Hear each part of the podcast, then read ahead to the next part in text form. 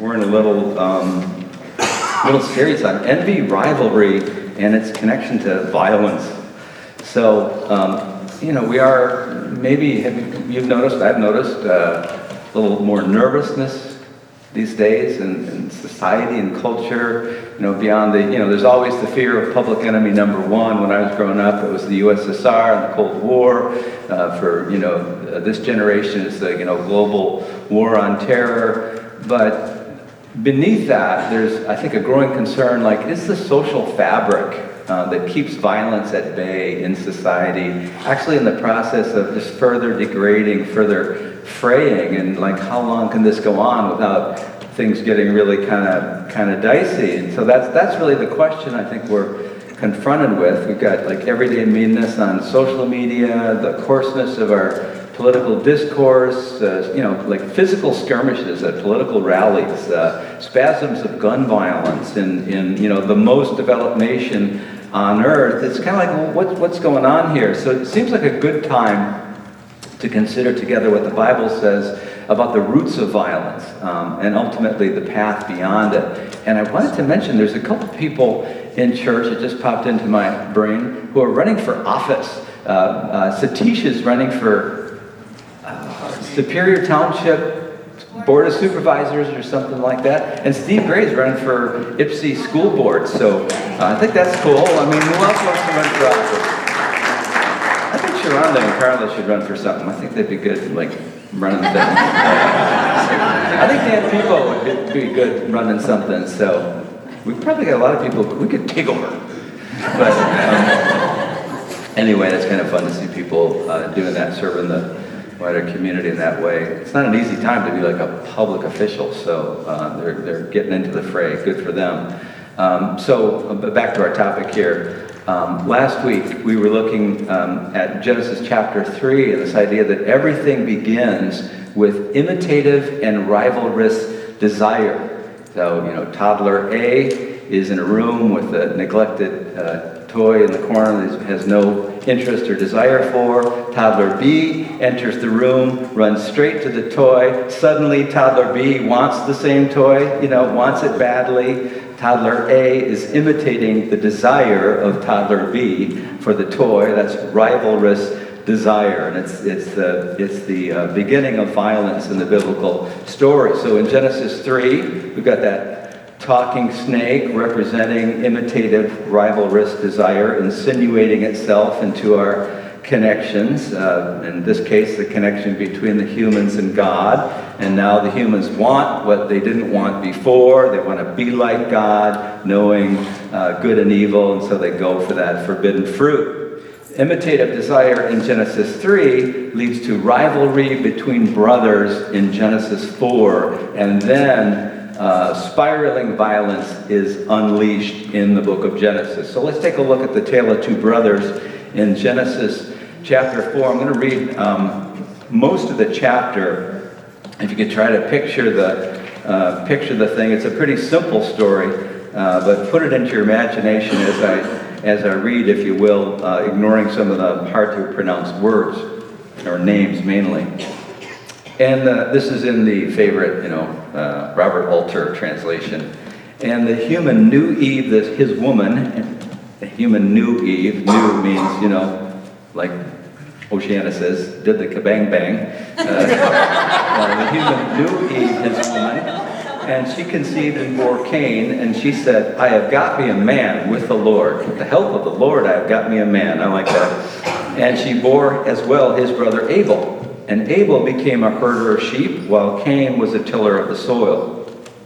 And it happened in the course of time that Cain brought from the fruit of the soil an offering to the Lord, and Abel too had brought from the choice firstlings of his flock. And the Lord regarded Abel and his offering, but he did not regard Cain and his offering. And Cain was very incensed, and his face fell. And the Lord said to Cain, Why are you incensed? And why is your face fallen? For whether you offer well or not, or whether you do not, at the tent flap sin crouches, and for you is its longing, but you will rule over it. Mysterious thing to say, but he's God. And Cain said to Abel his brother, Let's go out to the field. And when they were in the field, Cain rose against Abel his brother and killed him. And the Lord said to Cain, Where is Abel your brother?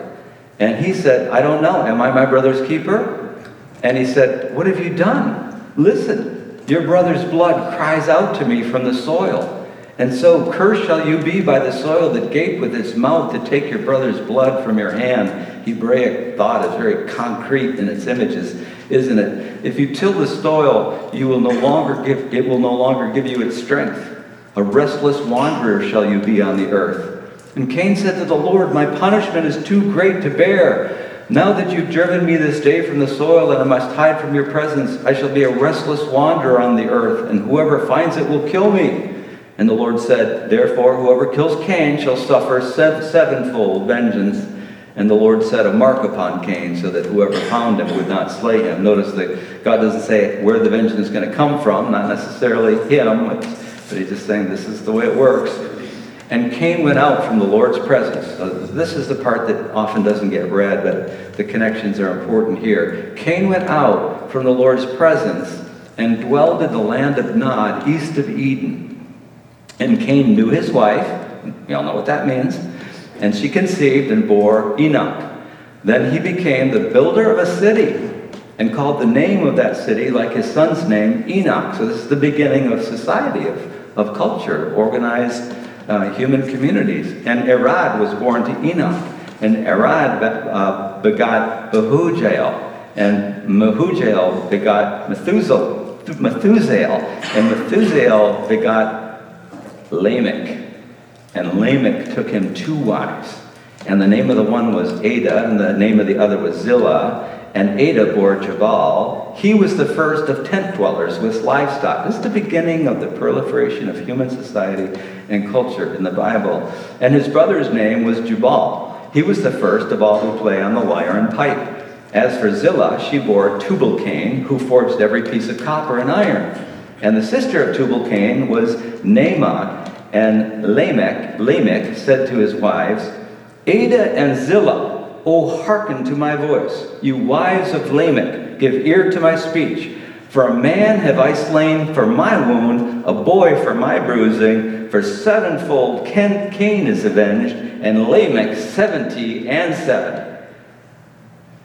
So things are getting worse in human land here. Um, we know that the Bible includes a lot of um, what we call straight history, especially further into the narrative, but early Genesis in particular, the early chapters of Genesis are filled with uh, mythic narratives. Chapter 6 has a bizarre narrative about the Nephilim and the, the, the like angels having sex with the women and, and all kinds of weird things. They say, what, where did this come from? We'll get to that in a minute. Um, but these mythic narratives in early Genesis are in form and function like the archaic myths uh, of the surrounding uh, peoples. Uh, the, the, often these are founding stories, founding different civilizations and cultures or cities or people groups. Like there's a story of the founding, a myth about the founding of Rome.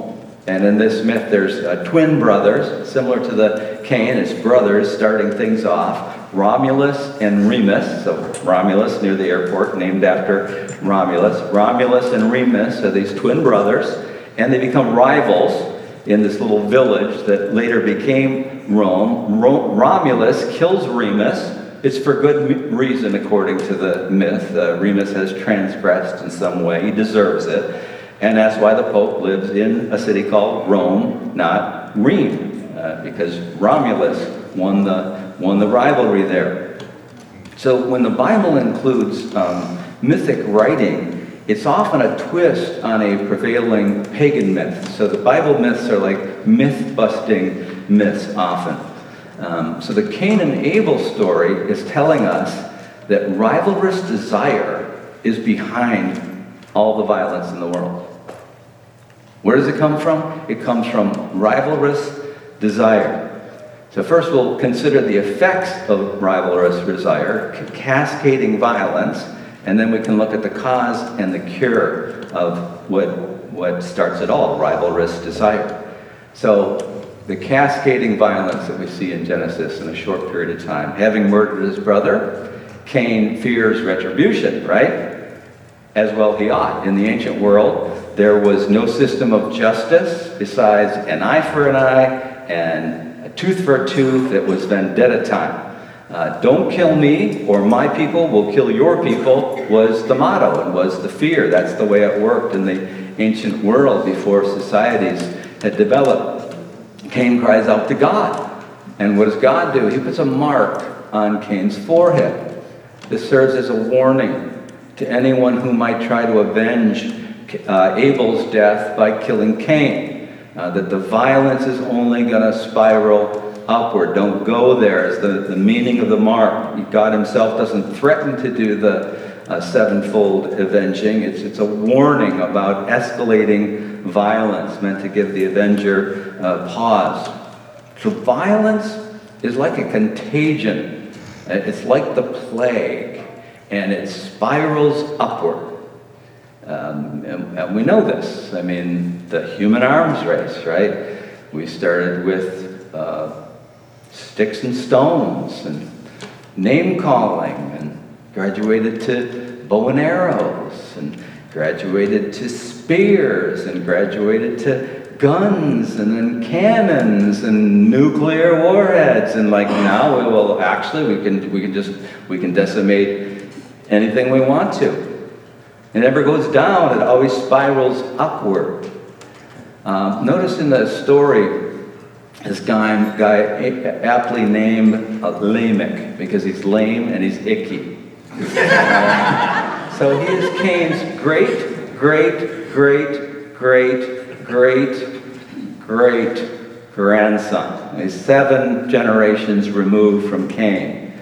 And he makes this boast, does Lamech, if killing Cain unleashed a sevenfold revenge, so the seven would die because you know, if you kill Cain, just injuring, just wounding me will fill the morgues with 70 plus 7.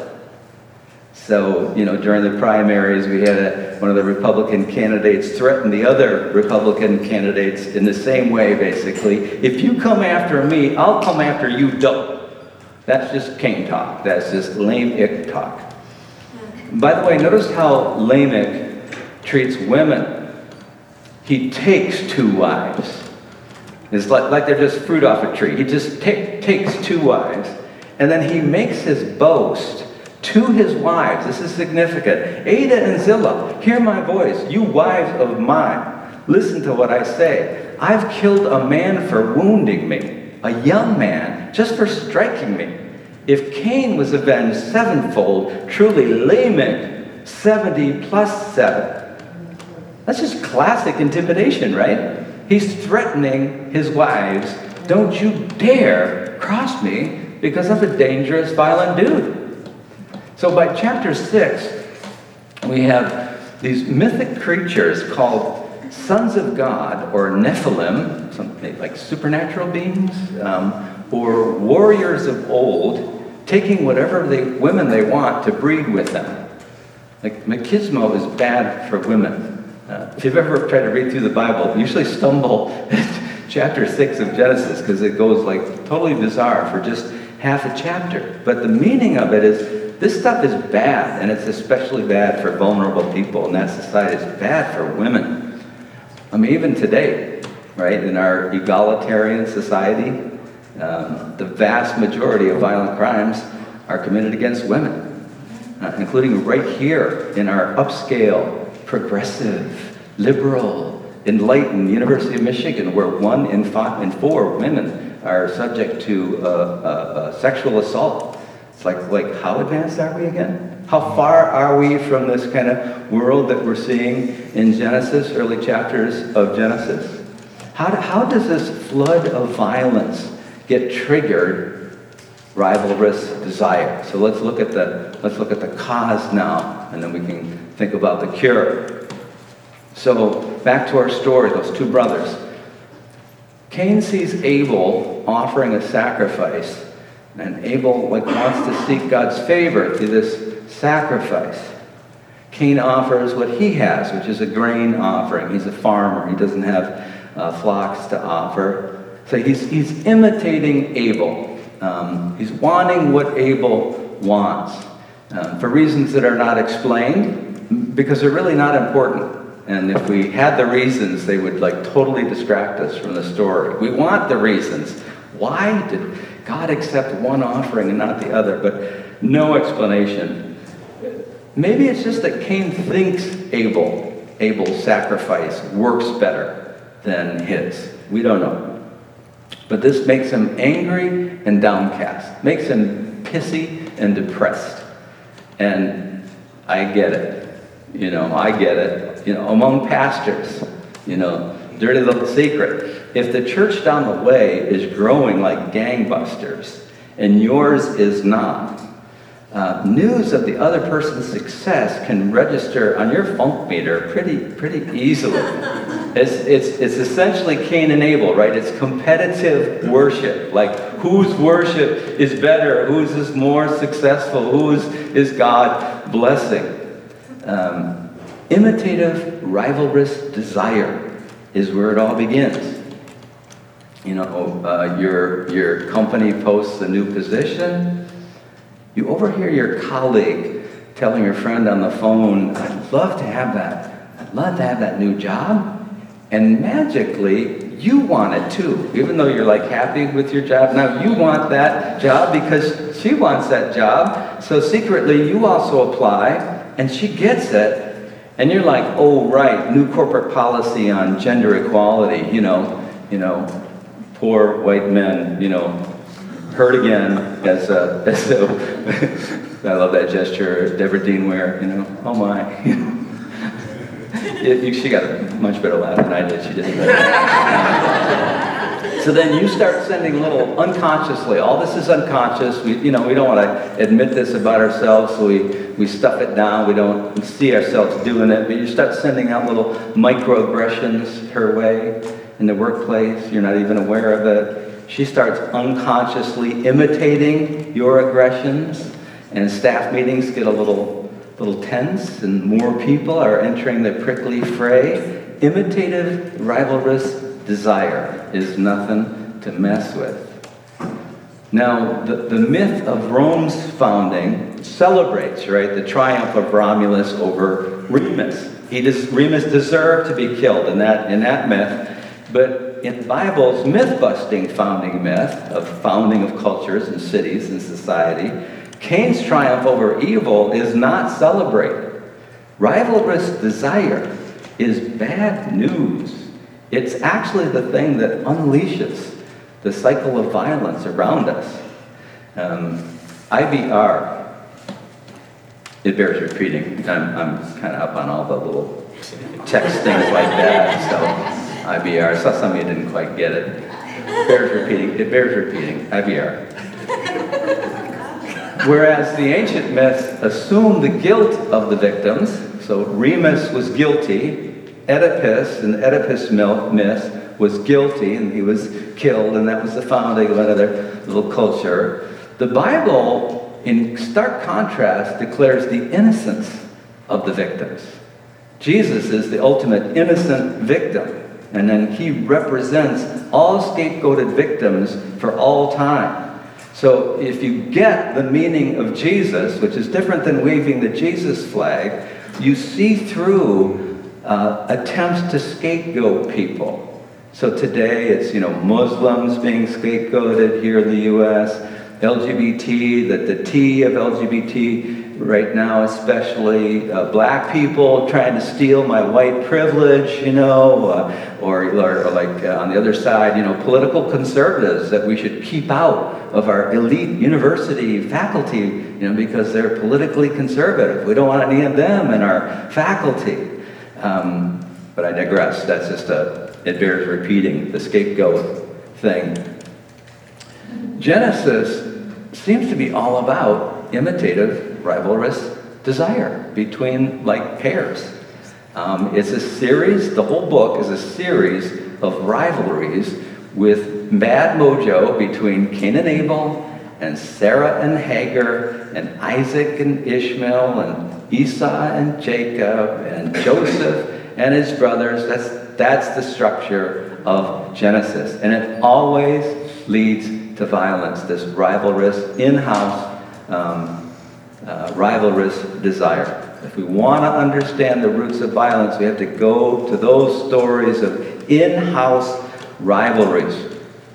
So, it's absolutely no surprise that Jesus comes to a people and they are awash in rivalries, right? Um, just like any people, any nation, at any time, the people Jesus comes to, they're awash in rivalries. You've got the rivalry between the Pharisees and the Sadducees. You've got the rivalry between the zealots and the, and the priest class. You've got the rivalry between the Gentile Romans and the, and the Jews. You've got that scene in the Gospels where two brothers uh, are fighting over their inheritance and they try to get a ruling from Jesus. You know, who's right, who's wrong, who should get what, get what, gets what from, from Daddy. And he says, "You're just barking up the wrong tree. I'm not here to like enter into your your stupid rivalries." Um, two disciples are arguing over who gets to be his chief of staff. Remember that? When and you know when he wins the election, and, and Jesus says, "Dudes, check the latest polls. I am not winning this election." My right hand man will have holes in his hands. That's the way this thing is going down. I mean, you're like, uh uh The new way of Jesus, the teaching of Jesus, the emphasis in, in what he's promoting, what he's all about. If you want to follow him, this is what it means to follow him. It's all about nipping rivalrous desire in the bud. All the wisdom of Jesus could be like a, just, a, just a tutorial in nipping rivalrous desire in the bud. Remember, God asked Cain uh, after the, the murder, Where's your brother? Cain says, Am I my brother's keeper? I mean, the, the attitude, you know, that's the attitude. Oh, my Lord, am I my brother's keeper? Yes, says Jesus. Yes, you are your brother's keeper. Um, God's not interested in our sacrifices, the prophet said. Whether it's sheep from your flocks or zucchini from your fields, God wants what? He wants hesed, which is, which is love and mercy. From my brother Brian Wilson. I was sitting in a crummy movie with my hands on my chin. All the violence that occurs seems like we never win.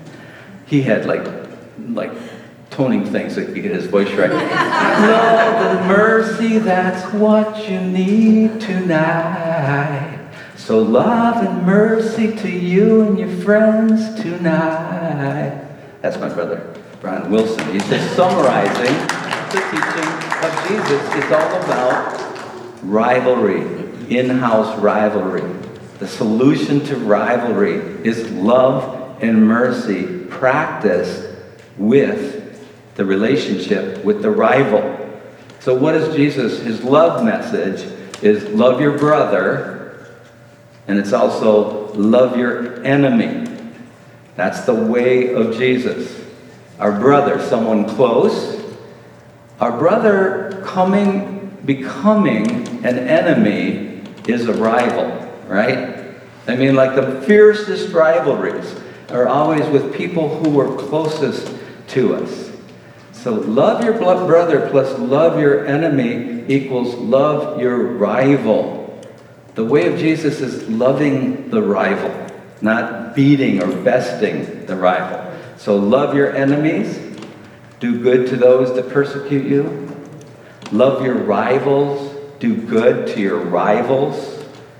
Stop judging, critiquing, finding the worst in your rivals, that friend who's becoming an enemy, that person who's close, you know, the tensions are mounting. Don't pickle your anger in the brine of contempt, uh, in name calling. If you're angry with your rival, go to him, try to work it out. Maybe you can, maybe you can't.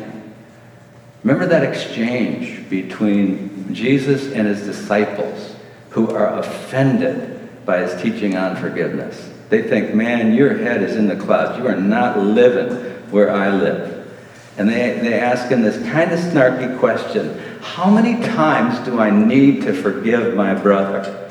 My a hole brother is kind of the, you know, the, how many times do I need to forgive my brother? Seven times? Like, is it that much? You know, Jesus says, Are you kidding me? Try 70 times 7. 70 times 7. This echoes of Cain and Abel, right? God marks Cain to protect him from a sevenfold vengeance. One killing leads to seven. Cain's great, great, great, great, great, great grandson, that's seven generations, Lamech, threatens a 70 times 7 vengeance. 70 times 7, not 70 plus 7. 70 times 7. No, it's, I'm sorry, I got it wrong. I got the math wrong. I always get the math wrong. Lamech threatens 7 plus 7, right? 7 plus 7. 70 plus 7. Oh my gosh, why don't I just read the stupid notes? he threatens a 70 plus 7 vengeance. Jesus requires a forgiveness that is 70 times 7. You see, escalating violence can only be defeating, defeated by what? Escalating mercy.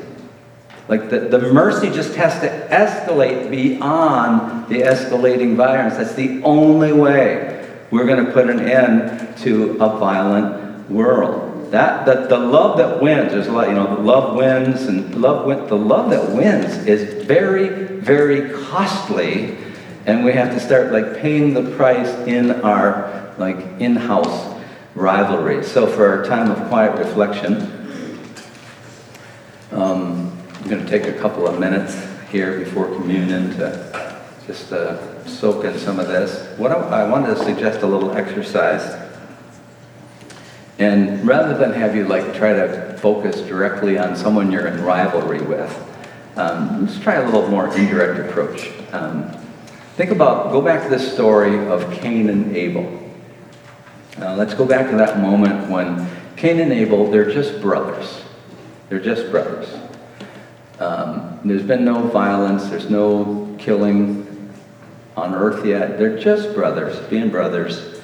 Um, not much is told in the story about this, but use your imagination, kind of fill in uh, the story just from your own experience. Um, you know, they're, they're, they're young men at this time. Abel is a breeder and a keeper of flocks. Cain is a farmer. Um, as young men do, they're concerned about mastery, right? That's their developmental task. Master something, get good at something, become successful at some, something, distinguish yourself within the family by your success, all that stuff that we've all gone through as young people. And then just picture their, their budding rivalry in that moment and fill in the details with imagination of like what might have been going on.